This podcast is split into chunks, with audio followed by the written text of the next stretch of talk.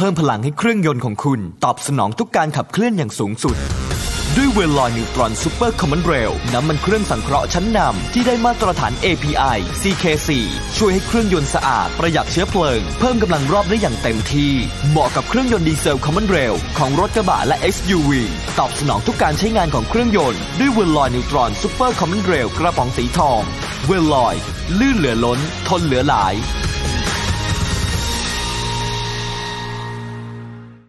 วิเคราะห์ทุกสถานการณ์ในแวดวงเศรษฐกิจ รับคมความคิด ติดอาวุธ เพิ่มกลยุทธ์ให้ธุรกิจของคุณ กับ CEO นักการตลาด และนักกลยุทธ์ในรายการ รับคมธุรกิจทุกวันจันทร์ถึงศุกร์เวลาบ่าย2โมงถึงบ่าย3โมงโดย ดรนงนาถหานวิไลและนัดบุญยศิริยานนท์ฟังสดๆทางมิติข่าว 90.5 Smart News สถานีวิทยุกรมการพลังงานทหาร พลังงานทหาร พลังการทำไทย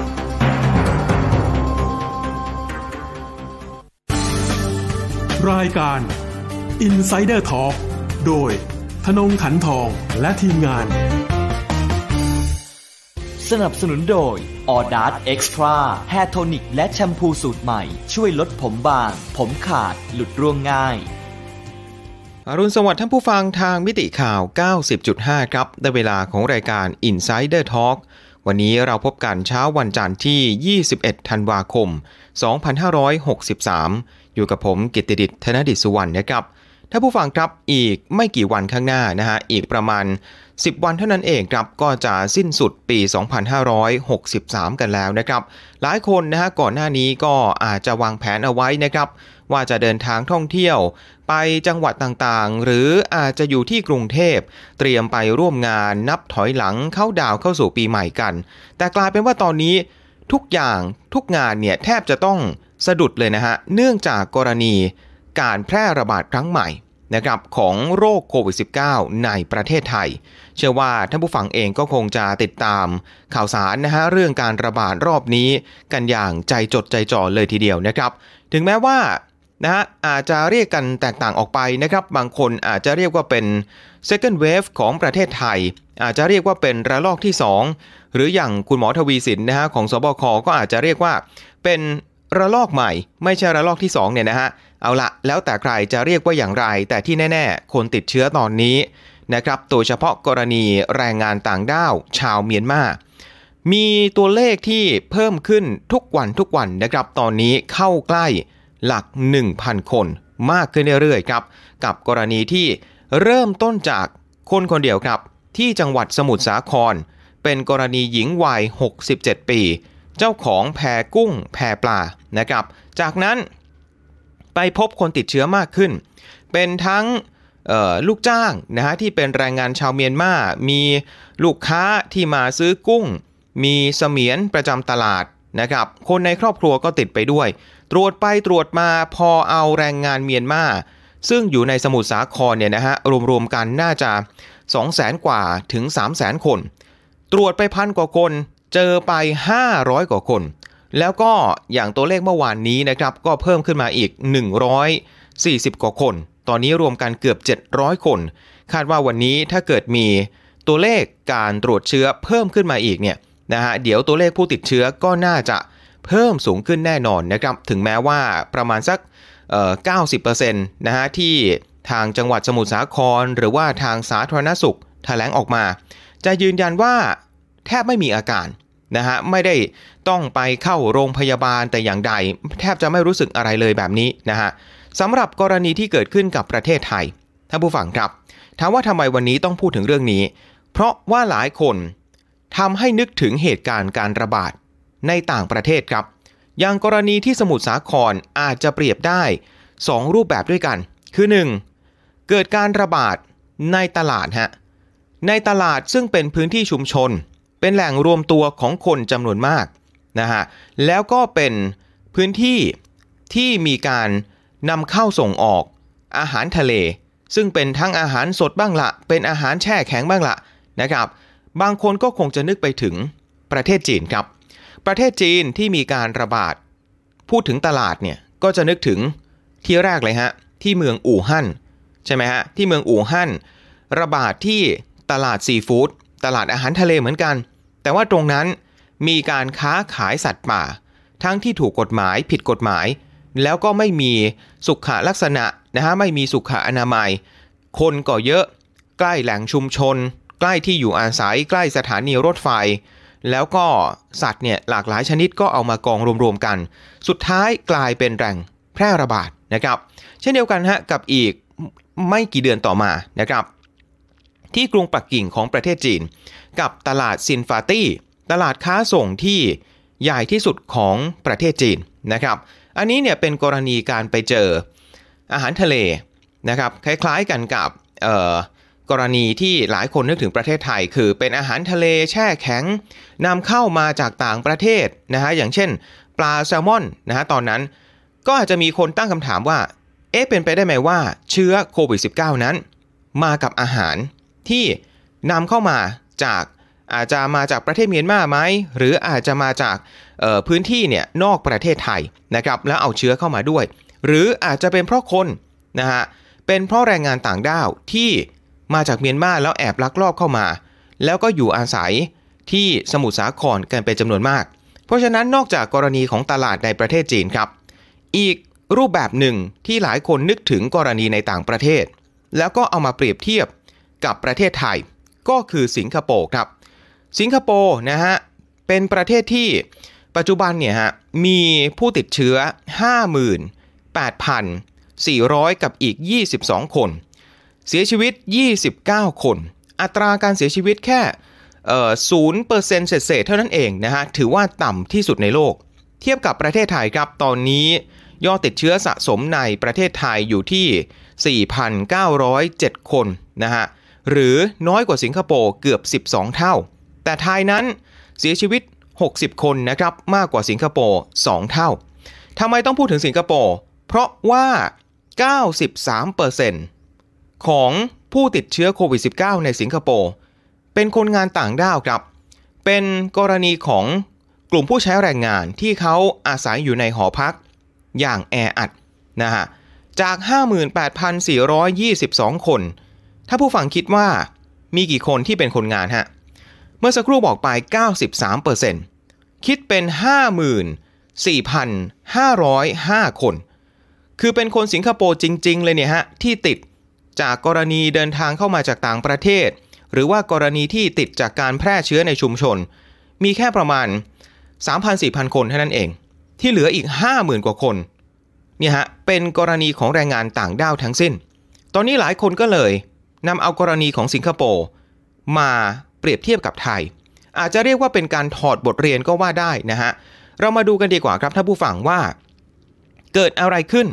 ที่สิงคโปร์บ้าง ทำไมถึงมีคนงานติดติดเชื้อเยอะขนาดนั้น ประเทศไทยจะทำยังไง ถึงจะไม่เป็นไปหนักหนาสาหัสเท่ากันกับกรณีของสิงคโปร์นะฮะแล้วสิงคโปร์เขามีวิธีการควบคุมการแพร่ระบาดยังไงทำไมถึงเอาอยู่ภายในเวลาแค่ไม่กี่เดือน แล้วต่อจากนี้สิงคโปร์จะทำอย่างไรกับกรณีของแรงงานต่างด้าว ทั้งไทย ทั้งสิงคโปร์ แล้วก็อีกหลายประเทศ กรณีแรงงานต่างด้าวนี้ ทิ้งไม่ได้นะฮะเรายังคงจำเป็นต้องพึ่งพาอาศัย บุคคลกลุ่มนี้ครับ หลากหลายอาชีพที่คนไทยอาจจะรู้สึกไม่อยากทำนะฮะนี่คืองานที่กลุ่มชาวเมียนมาแรงงานต่างด้าวเขาเข้ามาทำเข้ามาหาเงินเข้ามาใช้แรงงาน และเราก็ต้องพึ่งพาอาศัยกันแบบนี้กันต่อไปนะครับ เพราะฉะนั้นก็นึกถึงทั้งใจเขาใจเราแบบนี้ฮะทีนี้มาถอดบทเรียนสิงคโปร์กันฮะ สิงคโปร์นั้นเป็นประเทศที่มีนะฮะแรงงานต่างด้าวเนี่ยประมาณสัก 3 0 0 0 0 0 คนด้วยกันครับ ส่วนใหญ่มาจากภูมิภาคเอเชียใต้ อย่างเช่น บังกลาเทศ อินเดีย ในขณะที่ส่วนหนึ่งมาจากประเทศจีนก็มีนะฮะ ในจำนวนนี้ครับ 3 0 0แสนคนไม่ใช่ว่าจะไปเลือกพักที่ไหนก็ได้ในสิงคโปร์ สิงคโปร์เป็นเกาะเล็กๆ เขาก็ต้องจัดสรรพื้นที่โซนนิ่งกันเป็นอย่างดีฮะ กลายเป็นว่า แรงงานต่างด้าวเนี่ยประมาณ 3 0 0แสนคน ต้องพักอาศัยอยู่ในหอพักที่ทำทางการกำหนดเท่านั้น คือกำหนดไว้เลยว่านี่คือหอพักสำหรับแรงงานต่างด้าว มี 43 แห่งด้วยกันฮะ แล้วสภาพเนี่ยค่อนข้างแออัดมากๆ ห้องหนึ่งเตียงหลังหนึ่งเนี่ยจะเป็นเตียง 2 ชั้น แล้วก็วางติดติดติดติดติดติดกันเนี่ยนะฮะ ห้องหนึ่ง มีคนอยู่ตั้งแต่ 12 คน ไปจนถึงบางห้องถ้าแออัดกันจริง ๆ 20 คนฮะ เพราะฉะนั้นก็คล้ายๆกับกรณีประเทศไทย พอแรงงานเมียนมาในไทย หรือว่าแรงงานบังกลาเทศอินเดีย ในสิงคโปร์เนี่ยเขาอยู่กันในพื้นที่เดียวกัน ในพื้นที่จำกัด ในพื้นที่แออัดไม่ค่อยได้เดินทางออกไปไหน ก็จะติดเชื้อกันเองแบบนี้ได้โดยง่ายนะครับ แล้วก็พื้นที่นะฮะกรณีสิงคโปร์เนี่ย หอพักของแรงงานต่างด้าวนะฮะไม่ได้ตั้งอยู่ในเมือง ตั้งอยู่พื้นที่ไกลๆหน่อย คนทั่วไปคนสิงคโปร์นักท่องเที่ยว แทบไม่เคยเดินทางไปยังพื้นที่เหล่านั้นนะครับ ก็จะอยู่ค่อนข้างไกล อันนี้ก็เป็นอีกหนึ่งข้อดีว่าตรงตรงนั้นนะที่ดินถูกนะฮะแล้วพออยู่ห่างไกลจากพื้นที่ชุมชนอื่น ๆ ในสิงคโปร์การติดเชื้อก็เลยไม่ได้ลามไปทั่วทั้งเกาะนะฮะอย่างเช่นยกตัวอย่างนะฮะมีหอพักอยู่แห่งหนึ่งนะครับที่ เขาโฆษณาว่าถูกที่สุดในสิงคโปร์เนี่ยหอพักเดียวนะฮะท่านผู้ฟัง แล้วก็เป็นตึกมีความสูง 4 ชั้น สามารถนะฮะมีคนงานต่างด้าวเนี่ยมาพักอาศัยได้ถึง 14,000 คนฮะเชื่อไหมฮะหอพักหอเดียว 14,000 คน สามารถอยู่ที่นี่ได้ แล้วก็ขนาดเนี่ยประมาณสัก 8 สนามฟุตบอล ก็ฟังดูพื้นที่ก็ไม่เล็กนะฮะ แต่ 8 สนามฟุตบอลกับคนอยู่ 14,000 คน ถ้าผู้ฟังคิดว่าจะแออัดขนาดไหน ใช่ไหมฮะสำหรับการระบาดของหอพักคนงานต่างด้าวในสิงคโปร์นั้น เกิดขึ้นนะฮะเริ่มประมาณช่วงมีนาคมถึงเมษายนฮะจากนั้นก็ยาวไปเรื่อยๆ ไปจนถึงกรกฎาคมถึงสิงหาคมก็เริ่มที่จะควบคุมได้อยู่นะฮะก็เท่ากับว่าสิงคโปร์เนี่ยสามารถคุมการระบาดได้ ภายในระยะเวลา 4-5ถึงเดือน ถามว่าเขาทำยังไง พอเจอผู้ติดเชื้อปุ๊บเขาล็อกดาวน์เลยฮะ ล็อกดาวน์พื้นที่หอพักของแรงงานต่างด้าวเหล่านี้ไม่ให้ใครเข้าใครออกไปไหนนะครับ แล้วก็ไม่ให้ไปทำงาน แล้วก็คนที่ยังไม่ติดเชื้อ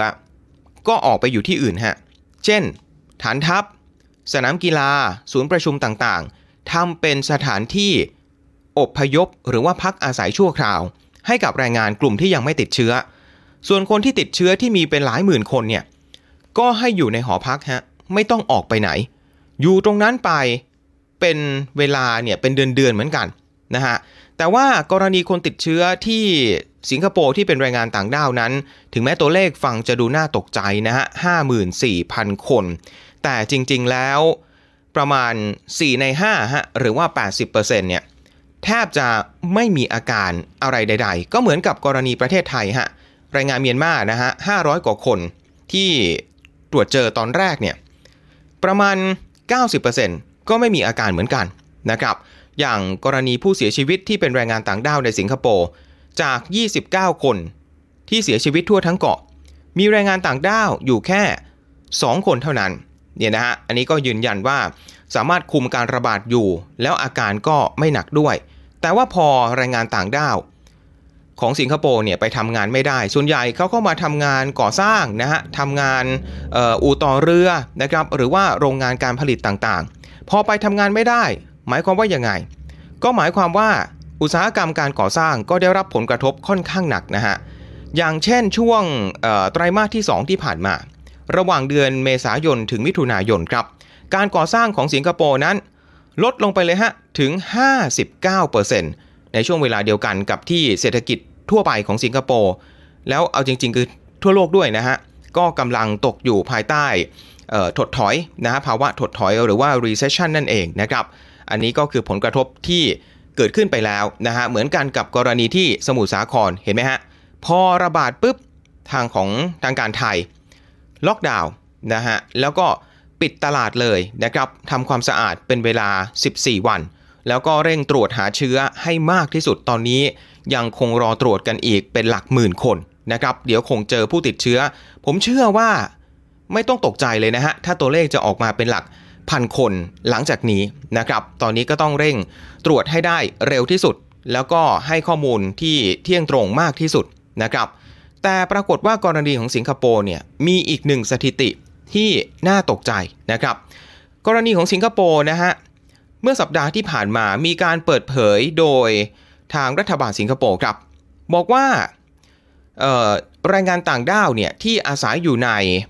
อหอพักนะครับ อาศัยอยู่ในหอพักคนงานนั้น มีการติดเชื้อมากกว่าที่ทางการเนี่ยได้คาดคิดเอาไว้ตั้งแต่แรกนะฮะ ถามว่ามากขนาดไหน อย่างที่ผมบอกไปว่า กรณีการตรวจ เเดิมทีเนี่ยคนงานติดเชื้อประมาณ 54,000 คนนะฮะ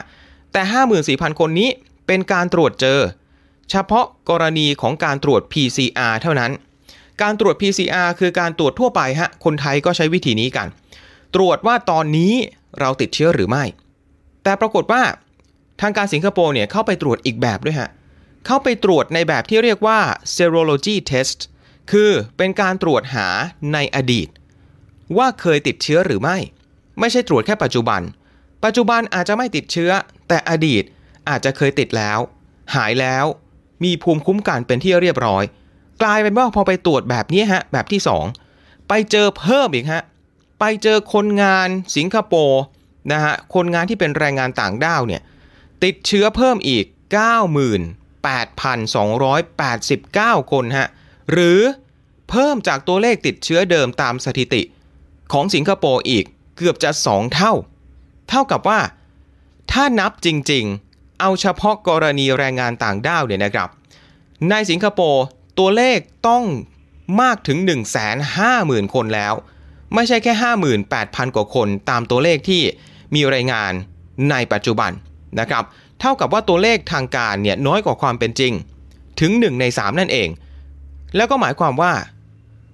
แรงงานต่างด้าวของสิงคโปร์ทั้งประเทศมีอยู่ประมาณ 3 0 0 0 0 0 คน ติดเชื้อไปแล้ว ราวๆ 1 5 0 0 0 0 คน คือครึ่งต่อครึ่งนะฮะ ติดมากกว่าที่คิดอีกเยอะ กรณีไทยเหมือนกัน ถามว่าทำไมเราต้องเร่งตรวจหาเชื้อก็เพราะว่า คนส่วนใหญ่ไม่มีอาการไงฮะเขาก็เลยไม่ได้ไม่ได้รู้สึกว่า อยากจะไปหาหมอ อยากจะไปตรวจ คิดว่าตัวเองคงไม่เป็นอะไร คงจะแข็งแรงดี แต่พอตรวจเท่านั้นแหละ เจอเลยว่าติดเชื้อเนี่ยฮะเพราะฉะนั้น เอาละผลกระทบทางเศรษฐกิจมีแน่นอน แต่ต้องรีบจำกัดวงการระบาดให้ได้มากที่สุดนะครับ อย่างสิงคโปร์นี่ยังเหลืออีก 65,000 คน ที่ยังไม่ได้ตรวจนะครับ ถ้าเกิดไปตรวจเพิ่มอีก 65,000 คนนี้ เดี๋ยวเชื่อว่าเดี๋ยวตัวเลขผู้ติดเชื้อของสิงคโปร์เนี่ยนะครับที่เคยติดมาแล้วตอนนี้อาจจะหายแล้วเนี่ยคงจะพุ่งมากกว่านี้อีกเยอะเลยทีเดียวครับนะฮะเท่ากับว่ากรณีของในหอพักติดเชื้อ อัตราส่วนเนี่ยประมาณ 47%แต่ถ้าเป็นนอกหอพักคนงานต่างด้าว ในชุมชนทั่วไปนะครับทางการสิงคโปร์เขาก็ไปสุ่มเหมือนกันตัวอย่างประมาณ 1,600 คน มีอัตราการติดเชื้อแค่ 0.25%เท่านั้น คือกรณีสิงคโปร์นี่น่าสนใจนะฮะ แยกแบบขาดเลยฮะ ต่างด้าวก็คือเซตหนึ่งนะฮะ ติดเกือบครึ่งหนึ่ง ในขณะที่คนทั่วไปในสังคมในชุมชน ติดแค่ 0.25%เท่านั้นนะครับ อย่างทางการสิงคโปร์เองก็บอกนะฮะว่าไม่น่าแปลกใจว่าทำไมคนงานต่างด้าวถึงมีตัวเลขติดเชื้อเพิ่มขึ้นจากเดิมเนี่ยจากตัวเลขเดิมขึ้นมาอีกเกือบ 2 เท่าแบบนี้นะครับเพราะว่าคนส่วนใหญ่ไม่มีอาการ แล้วก็ไม่ได้คิดว่ามีความสำคัญอะไรที่จะต้องไปตรวจหาเชื้อนะครับ แต่ว่าเชื่อไหมฮะท่านผู้ฟังว่าคนเหล่านี้เนี่ยขนาดอาการดีขึ้นสุดๆแล้วนะครับ แต่สิงคโปร์เองเขาถือว่าเป็นประเทศหนึ่งที่บังคับใช้กฎหมายอย่างเข้มงวดมากที่สุดในโลกนะครับ คือการที่จะได้รับอนุญาตให้กลับมาใช้ชีวิตอย่างเดิมนะฮะพักผ่อนได้เหมือนเดิม เข้าไปสู่ที่ชุมชนได้เหมือนเดิมเนี่ยยังนะฮะตลอดทั้งปีที่ผ่านมาถึงแม้จะควบคุมการระบาดได้ ตั้งแต่เดือนกรกฎาคมถึงสิงหาคมแล้ว แต่คนงานเหล่านี้ ส่วนใหญ่เลย ทั้งชีวิตก็ยังคง วนเวียนอยู่แต่แค่ที่ทำงาน แล้วก็ที่หอพักเท่านั้น การจะไปใช้ชีวิตไปพักผ่อนหย่อนใจ ยังแทบจะทำไม่ได้นะฮะ เริ่มตั้งแต่ช่วงต้นปีหน้าเป็นต้นไป ถึงจะเริ่มมีการผ่อนคลายตามมาตรการของรัฐบาลสิงคโปร์นะครับ อย่างเช่นอะกรณีปัจจุบันนะฮะ ขนาดคนที่เขามีสุขภาพแข็งแรงดีเนี่ย ยังไปซื้อของได้นะฮะนานๆทีเลย แล้วไม่ได้ว่าไปที่ไหนก็ได้ด้วยนะฮะ ไปได้เฉพาะ ร้านขายของที่อยู่ใกล้หอพักเท่านั้น แล้วก็ตั้งแต่ช่วงปลายเดือนตุลาคมที่ผ่านมาครับ สมมติอยากจะไปช้อปปิ้งนะอยากจะไปสังสรรค์กัน หรืออยากจะไปส่งเงินนะครับที่ตัวเองเนี่ยเก็บหอมรอมริบมาได้ ส่งกลับไปที่บ้าน ที่บังกลาเทศหรือว่าที่อินเดีย จะทำไม่ได้เลยนะฮะ ต้องขออนุญาตก่อน ต้องขออนุญาตทางการก่อนฮะ แล้วทางการก็จะอนุญาตให้ใช้เวลาได้แค่ 3 ชั่วโมงเท่านั้น แล้วเอา 3 ชั่วโมงนี้ แล้วแต่ว่าจะไปทำจุดประสงค์อะไร คือบางคนนะฮะ โดยเฉพาะกลุ่มที่เขาเคลื่อนไหวด้านสิทธิแรงงาน ด้านสิทธิมนุษยชน เขาก็วิจารณ์เหมือนกันว่ากรณีของการควบคุมความเคลื่อนไหวนะของแรงงานต่างด้าวในสิงคโปร์เนี่ยทำเหมือนกับว่า แรงงานเป็นนักโทษในเรือนจำนะฮะ คือแทบจะออกไปไหนไม่ได้ แทบจะพักผ่อนไม่ได้ ในช่วง 7 ถึง 8 เดือนที่ผ่านมา แต่เอาละสิงคโปร์เขาก็อ้างว่ามันเป็นเรื่องความมั่นคงนะฮะ เป็นเรื่องของการควบคุมการระบาดนะฮะ ไม่ให้จำกัดวงนะฮะ ไม่ให้กว้างไปมากกว่านี้นะครับ ก็ยอมที่จะทำทำแบบเข้มดีกว่าปล่อยปละละเลยนะครับ จนสุดท้ายเนี่ยหลาย ๆ อย่างอาจจะยากเกินการควบคุมนะครับ แต่หลังจากนี้ครับ อย่างเช่น ไตรามาสแรกของปีหน้าช่วงเดือนมกราคมถึงมีนาคม เอาละฮะ ก็จะเริ่มมีการผ่อนคลายมากขึ้นนะครับ ให้กับกลุ่มแรงงานต่างด้าว รัฐบาลสิงคโปร์ก็ทำยังไง แบบนี้ฮะเขาจะเริ่มอนุญาตให้กลุ่มแรงงานต่างด้าว สามารถไปพักผ่อนนะฮะไปทำอะไรก็ได้เนี่ยนะฮะเดือนหนึ่งเริ่มจาก 1 ครั้ง แล้วทุกคนจะต้องใส่อุปกรณ์ติดตามตัว ไว้ตลอดเวลา แล้วก็ปฏิบัติตามมาตรการรักษาระยะห่างทางสังคมแบบนี้นะครับ ตอนนี้เนี่ยมีการแจกจ่ายครับ แจกจ่ายอุปกรณ์นะฮะที่ติดตัวเอาไว้ในการติดตามว่าตัวเองไปอยู่ไหนไปทำอะไรมาบ้างเนี่ย 450,000 คนด้วยกัน ถ้าผู้ฟังอาจจะเอ๊ะตะกี้บอกไปว่าแรงงานต่างด้าวในสิงคโปร์เนี่ยมีอยู่แค่ 3 0 0 0 0 0 คนไม่ใช่หรือนะฮะแล้วอีกแสนห้าหมื่นคนมาจากไหน คือเขาแจกให้หมดเลยฮะ ไม่ว่าจะเป็นกลุ่มแรงงานต่างด้าว หรือคนสิงคโปร์ที่ทำงานนะครับ ใกล้ชิดกับกลุ่มแรงงานต่างด้าว หรือทำงานที่เดียวกันกับกลุ่มแรงงานต่างด้าว ก็จะต้องติดอุปกรณ์เครื่องมือนี้ทั้งหมด รัฐบาลสิงคโปร์เขาบอกแบบนี้นะฮะว่า การที่กลุ่มแรงงานต่างด้าวเนี่ยถ้าเกิดใส่อุปกรณ์นี้เอาไว้ตลอดเวลา ก็จะช่วยฮะช่วยให้ถ้าเกิดการระบาดรอบใหม่ขึ้นมา ไม่ต้องมีการไปล็อกดาวน์หรือว่าปิดหอพักทั้งหมด ก็จะทราบทันทีว่า จากกรณีการใส่เครื่องติดตามตัว คนติดเชื้อคนนี้อยู่ใกล้ใคร แล้วจำกัดวงเฉพาะกลุ่มสัมผัสใกล้ชิดเท่านั้น ไม่ต้องไปปิดทั้งหมด คนอื่นๆที่ไม่ใช่กลุ่มเสี่ยงมากๆ ก็จะได้ทำงานได้ตามปกติ ใช้ชีวิตได้ตามปกติต่อไป นั่นเองเนี่ยนะฮะก็คือทางรัฐบาลสิงคโปร์เขาอ้างว่า อุปกรณ์นี้ จะช่วยให้ การใช้ชีวิตโดยทั่วไปของแรงงานต่างด้าว เป็นปกติมากที่สุดนะครับ นอกจากนี้นะฮะนอกจากนี้เองเนี่ยนะครับก็ทางรัฐบาลสิงคโปร์ครับมีอีกหนึ่งมาตรการในการแก้ไขก็คือ ไปสร้างที่อยู่เพิ่มขึ้นครับ ไม่ทำให้แรงงานต่างด้าวที่อาศัยในสิงคโปร์ต้องอยู่กันอย่างแออัดเหมือนเดิมอีกต่อไปนะฮะหลังจากนี้ให้อยู่แบบมีคุณภาพชีวิตที่ดีขึ้น รัฐบาลเขาทำอะไรบ้าง เขาไปสร้างเป็นหอพักรูปแบบใหม่ขึ้นมาฮะ ไม่ต้องไปสูง 3 ชั้น 4 ชั้น 5 ชั้น ก็เป็นแบบเตี้ยๆนี่แหละนะครับ แล้วก็กระจายกันอยู่ในพื้นที่ที่ทุกคนมีความเป็นส่วนตัวมากขึ้น แล้วก็เตียงเนี่ยนะฮะก็ตั้งห่างกัน 1 เมตรเป็นต้นนะครับ อย่างเฟสแรกนะครับ เฟสแรกของ QBD นะฮะหรือที่สิงคโปร์เขาเรียกว่า Quick Build Dormitories เนี่ยนะครับ ก็จะมีแรงงานต่างด้าวไปพักอาศัย 8,000 คนด้วยกันนะครับ แล้วก็มีทั้งหมด 7 หลัง แล้วเดี๋ยวภายในช่วงครึ่งหลังของปีหน้า ก็จะมีการสร้างเพิ่มอีก 8 หลังด้วยกันนะครับ อย่างเช่นที่1ฮะก็มีคนอยู่ได้ 1,300 คน แต่ละห้องมีเตียงเดี่ยวครับ ไม่ใช่เตียง 2 ชั้นแล้วนะฮะ เป็นเตียงเดี่ยว 5 เตียง แต่ละเตียงตั้งห่างกัน 1 เมตรนะฮะ ไม่เหมือนกันกับปกติที่ หอพักในปัจจุบันเนี่ยนะครับเตียงต้องเป็นเตียง 2 ชั้น แล้วห้องหนึ่งอยู่กัน 12-20 คน อันนี้เหลือแค่ 5 คนเท่านั้น ในแต่ละห้องในแต่ละห้องที่มี 5 คนนะครับ ก็จะมีห้องน้ำส่วนตัว มีห้องอาบน้ำนะครับมีอ่างล้างหน้า ไม่ต้องไปใช้ห้องน้ำรวมของทั้งอาคารอีกต่อไป แล้วก็มีพื้นที่นะครับสำหรับการผ่อนคลายสันทนาการไม่ว่าจะเป็นห้องครัว